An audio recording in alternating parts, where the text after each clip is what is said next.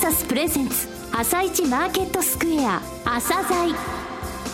この番組は企業と投資家をつなぐお手伝い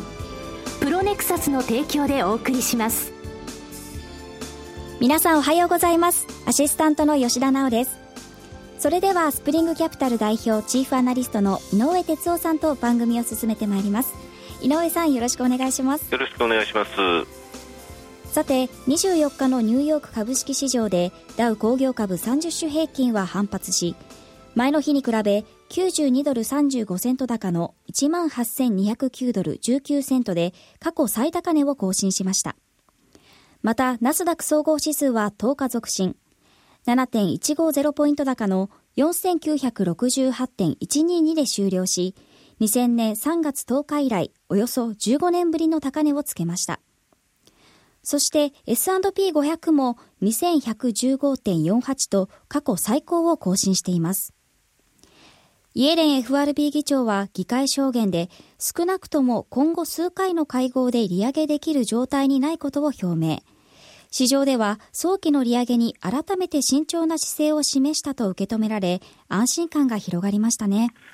そうですね、えー、これでダウにつきましては25日移動平均2.6%の、えー、プラス乖離、日経平均はもう4.6%の乖離なんですね、はい、えー、今朝、えー、クイック等を見てみますとね、3月末には2万日経平均2万円もっていうような強気なコメント並んでますが、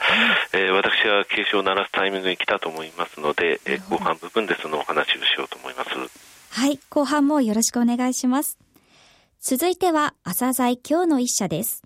朝鮮今日の一社。本日は証券コード4641東証一部上場のアルプス技研さんにお越しいただきました。お話しいただきますのは代表取締役社長の牛島総一様です。本日はよろしくお願いします。よろしくお願いいたします。えー、創業は1968年、はいえー、今年47年目に入られる、えー、正社員の、えー、技術者を派遣する会社さん、はい、えー、御社のですね、遠隔及び事業のご説明をお願いできますでしょうか？はい、そうですね。あの、アルプス技研はですね、はい、えー、昭和43年に、あの、まあ、現在の会長であります、えー、創業者の松井が、まあ、個人設計事務所として、えー、開設をいたしました。まあ、当時ですね、あの機械の設計と電気の設計この、まあ、機電一体の設計を目指した設計会社ということで、まあ、現在のメカトロニクスという言葉がありますけれども、当時はまあそういう言葉がなかったんですが、お客様がですね、機械の設計と電気の設計、別々にこう出して出していたものを、はい、えー、一箇所で、えー、請け負うということで、まあ、人が不便に感じるところにビジネスチャンスがありということで、えー、まあ、創業しました。で、そこ、その、えー、人が不便に感じるところにビジネスチャンスがありというのが、まあ、当社の定流に流れる考え方になっております。えー、アルプス技研さん、はい、そのアルプスという名前のですね、はい、由来を教えていただけますでしょうか？はいまあ、もともとあの、創業者のですね、はい、まあ、私どもの現在会長であります松井がですね、山が好きだったと。はい、山登りが大好きということがあります。えー、それともう一つは、アルプス山脈のようなですね、えー、雄大なですね、企業群を作りたいと。いう思いで、アルプス技研という、えー、名前にしたというふうに伺ってます。なるほど。えー、個人投資家の中でアルプス電機さんと、えー、関係があるのかしらというふうに思われている方いらっしゃいますけれども。はい。はい、あの、アルプス電機さんとはですね、特にあの資本関係があるとか、そういうことはございません。あの、重要な私どものお客様でございます。技術者を、はい、派遣させていただいている会社ということですね。はい、従業員の方っていうのははい、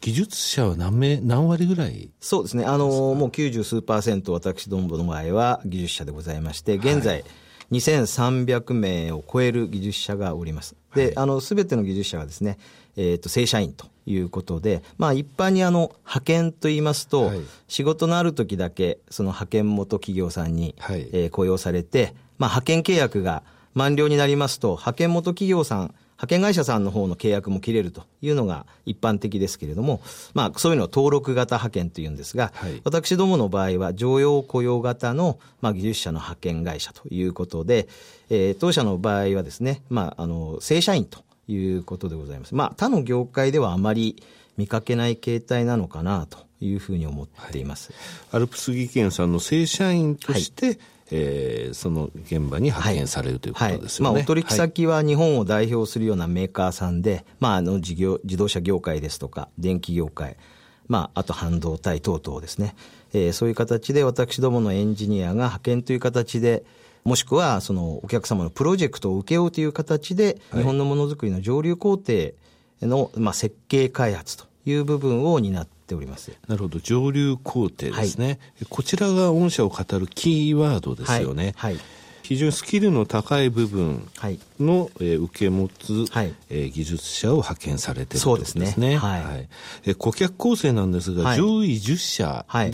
ー、売上に占める比率っていうのはどれぐらいになりますでしょうか、そうですね、25%程度ですね。そういう意味ではかなり分散をしているというふうに思っております。はい。はい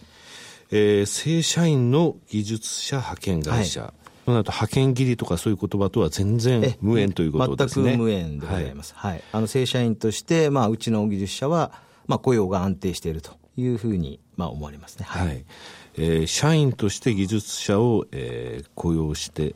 そしてやっぱりこれはあの上流工程を担うということにつながってるんでしょうかね。はい、そうですね。はい、あの、まあ、アルプス技研一番まあ力を入れておりますのは、えー、社員の教育ということなんですが、やはり正社員でございますので、はい、やっぱり教育にも、えー、力を入れられるという面がございます。まあ、一般にその登録型の発見の場合にはですね、やっぱり教育面ではちょっと難しい面があるのではないかなというふうに思っています。ね、はい。で上流工程っていうのは、えー、やはり他の工程に比べてですね、単価も高いんですか、ね、高いですね。あの、はい、私どもの今、えー、平均の単価は3700円強でございまして、近い将来4000台を目指しております。あ、えー、あ1時間あたりですね。はい、はい、そうですね。一般案件まあ2100円ぐらいから始まりますけれども、えーはい、3700円、非常に、えー、やはり上流工程というのは高いんですね。はい、えー、これ稼働率はどうでしょうかね？あの、現状はですね、非常に高い、えー、稼働率になっておりまして、えー、今98%ぐらい。足元で言います。えー、稼働先が決まっていない技術者は、まあ、2300名強のうち、えー、4人です。すごい稼働率ですね。はい。えー、人材派遣業界全体のですね、現況と見通し、はい、その中でどのように御社は強みを発揮しようと思われているか、えー、そういうお話をしていただけますでしょうか。はいまずですね、まあ、一番私どもで重要な指標である稼働率が先ほどお話がありましたように、はい、ある意味、フル稼働100%に近いと言ってもいいと思っております。はい、で非常にまあ人が足りない状況でございまして、まあ、私どもの技術者もですね2300人強おりますがあの現在スタンバイになるような人はもう本当数名になっております。で、お客様もですね、非常にあの、日本を代表するような企業さんなんですが、輸出型の企業さんが多いということで、まあ、業績が非常に好調なお客様が多くなっております。特に、えー、自動車関連のお客様からのですね、要請は非常に増えておりまして、まあ、自動車産業は裾野が広いということもございまして、まあ、私どものシェアもですね、えー、だんだんあの自動車業界、えー、上がってきております。一部にはあの海外にですね、ものづくりが移転しているというようなお話もありますけれども、はい、生産現場は確かに海外に移転してしまったケース多いんですが、あの、私どもの技術者が担当しております設計開発分野、こういうところはですね、まあ、それほど海外に移転しているというようなことはないというふうに見ております。え人材派遣業全体での市場規模っていうのはどれぐらいなんですか、ね、5兆円ぐらいですかね、はい、はい、あの特に技術者派遣のですねあの市場規模っていうのは、はっきりした統計がないもんですから、まあ、推計なんですけれども、まあ、私どもの推計では1兆円強かなというふうに見ております。人材派遣業全体5兆円で、その約2割ぐらいですね、はい、そうですね。が技術者の派遣市場ということですね。はい、えー、派遣法の改正についてですね、はい、昨年来、えー、行われる、行われると言われておりますが、これ、どういうことで、はい、どういう影響があるかを教えていただけますでしょうか？そうですね。あの、派遣法はですね、あの、昨年の年末にですね、えー、国会に上呈されたんですが、残念ながら、あの、衆議院の解散で、はい、えー、まあ、えー、早になってしまいましたが、まあ、今年、あの、同じような案で、えー、もう再度上呈されるというふうに伺っております。で、私どもにとっての影響なんですけれども、まあ、今回の派遣法改正案の原案を見ておりますと、一番大きなのがですね、従来ですと、政令26業務といいまして、業務によりまして、派遣社員の、えー、期間がですね、えー、分かれていると。まあ、この26業務については、期間制限なく派遣社員を、まあ、使えますと。で、それ以外の、えー、業務については、えー、原則1年、まあ、最大3年までという期間制限が、あの、従来の法律ではございました。今回の法改正によりまして、業務による期間制限ではなくて、えー、派遣社員がですね、まあ、どういうあの雇用形態か、はい、まあ、私どものような無期雇用か、えー、もしくはその登録型のような有期雇用の派遣社員なのかということによって、無期雇用の派遣社員については、えー、どのような業務でも、えー、期間制限がないと。いう形に変わります。26業務以外でも、はい、以外でも、あの、ね、えー、期間制限がない、うん、そういう意味では私どもにとってはですね、プラスでこそあれ、マイナスには全くならないというふうに考えております。はい、はいとなると、中小結構厳しいですね。そうですね。はい、あの、もう一つ、その派遣法の改正の中で、やっぱり、純資産制限というようなものも入ってくるというふうに伺っておりますので、はい、まあそういう意味では、業界の再編ということも、えー、少し起こってくるのかなというふうに考えています。はい。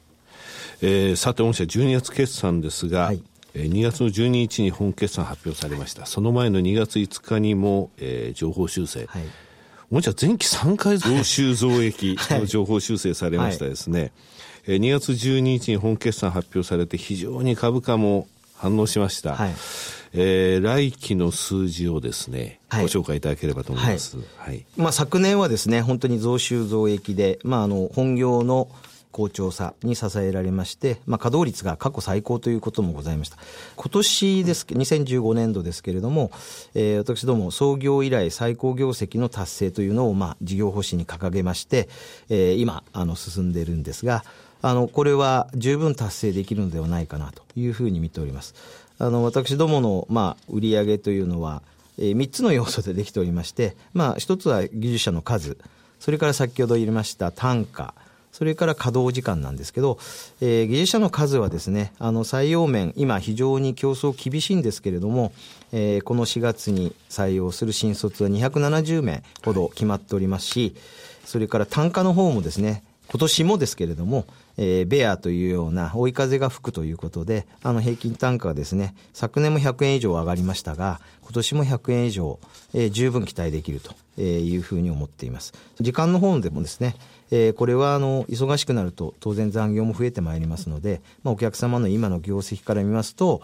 私どもの技術者の稼働時間、まあ、工数も増えるというふうに思っておりますそういう意味では今年度の業績はですね、まあ、1月のスタート代がものすごく高いものですから、はい、えー、非常にこのまま稼働率さえ落ちなければ、えー、もうあのかなりの可能性として、えー、達成可能かなというふうに思っています。はい、はいえー、最後になりましたが、リスナーに向けて一言お願いいたします。そうですね。えー、株主の皆様への還元をですね、あの、進めていきたいというふうに思っております。私どもの配当方針は、えー、配当成功50%を原則するということで、えー、決めております。今年はあの、65円の予想をしておりまして、65円以上のですね、配当ができるように頑張っていきたいというふうに思っております。それからもう一つ、社員の教育にですね、創業以来の小さい時から、会社が小さい時から、えー、力を入れてまいりました。今後もですね、一層社員の教育には力を入れていきたいというふうに思っております。そして、あの、日本のものづくりにですね、少しでも、まあ、貢献をしたいというふうに考えております。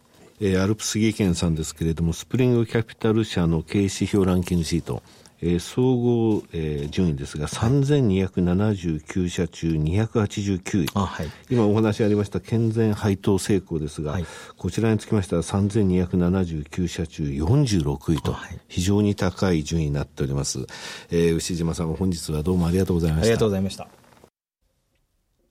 なお、今日の一社のロングインタビューは番組ホームページからお聞きいただけますが、さらに井上さんにアルプス技研についてお話しいただきます。はい、えー、アルプス技研さんですけれどもね、えー、最後に私289位というふうにご紹介しましたが、えー、直近2月の、えー、中旬で、えー、あのー、えー、計算がもう一回出てますので皆さんですね、えー、全企業、えー、2月基準で237位と。3か月で50以上順位上げたんですよ、はい、で2014年度の確定順位って5月に出るんですが、おそらく100以来入ってきますね。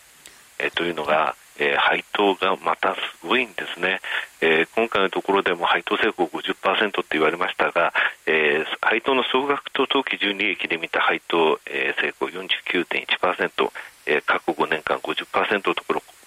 ちゃんと維持してるんですよね。その結果 DOE が7.1%、これ14年間でですね、配当だけで株主資本が全部返ってくるということなんですよ。えー、ROE も、14.4%まで上がりました。ただですね、決算発表して25%も株価上がったんですが、それでも割安なんですよ。PR 昨日現在14.1倍。えー、東証一部の平均が17.6倍ですね。配当利回り3.3%ですよ。これ東証一部1.47%なんですね、えー、IR をもっともっと力を入れてほしいです業績を正しく伝えることそしてその業績にふさわしい株価にすることこれが IR の使命ですのでここの部分、えー、これからも力を入れていってほしいなと思いますはいわかりました。それでは一旦お知らせです。企業ディスクロージャー IR 実務支援の専門会社プロネクサス。上場企業のおよそ6割2200社をクライアントに持つ。これはアジア証券印刷の時代から信頼と実績を積み重ねてきたからこそ。さらにプロネクサスが目指すのは企業と投資家をつなぎ日本の株式市場を活性化させることです。プロネクサス。私たちは個人投資家の皆さんを応援します。井上哲夫。今日のストラテジー。それでは井上さん、後半もよろしくお願いします。はい、えっ、ー、と、非常に日本株強い状態が続いてますけれどもね、はい、えー、外資系4社の、えー、先物動向を見ますとね、えー、3週間でですね、日経平均先物については、えー、横ばいなんですが、実は TOPIX の先物をですね、1兆1000億円も買ってるんですね。えー、クレディ・スイスとかゴールドマン・サックス、ニューエッジ、えー、などが大きく買ってます。で、一番大きく今のところ残高あるのゴールドマン・サックスで、えー、3月切り、えー、そんなに、えー、1兆5000億も持ってるんですけれどもね、あ、ごめんなさい、あの、えー、ごめんなさい、1万5000万以上持ってるんですが、えー、これが乗り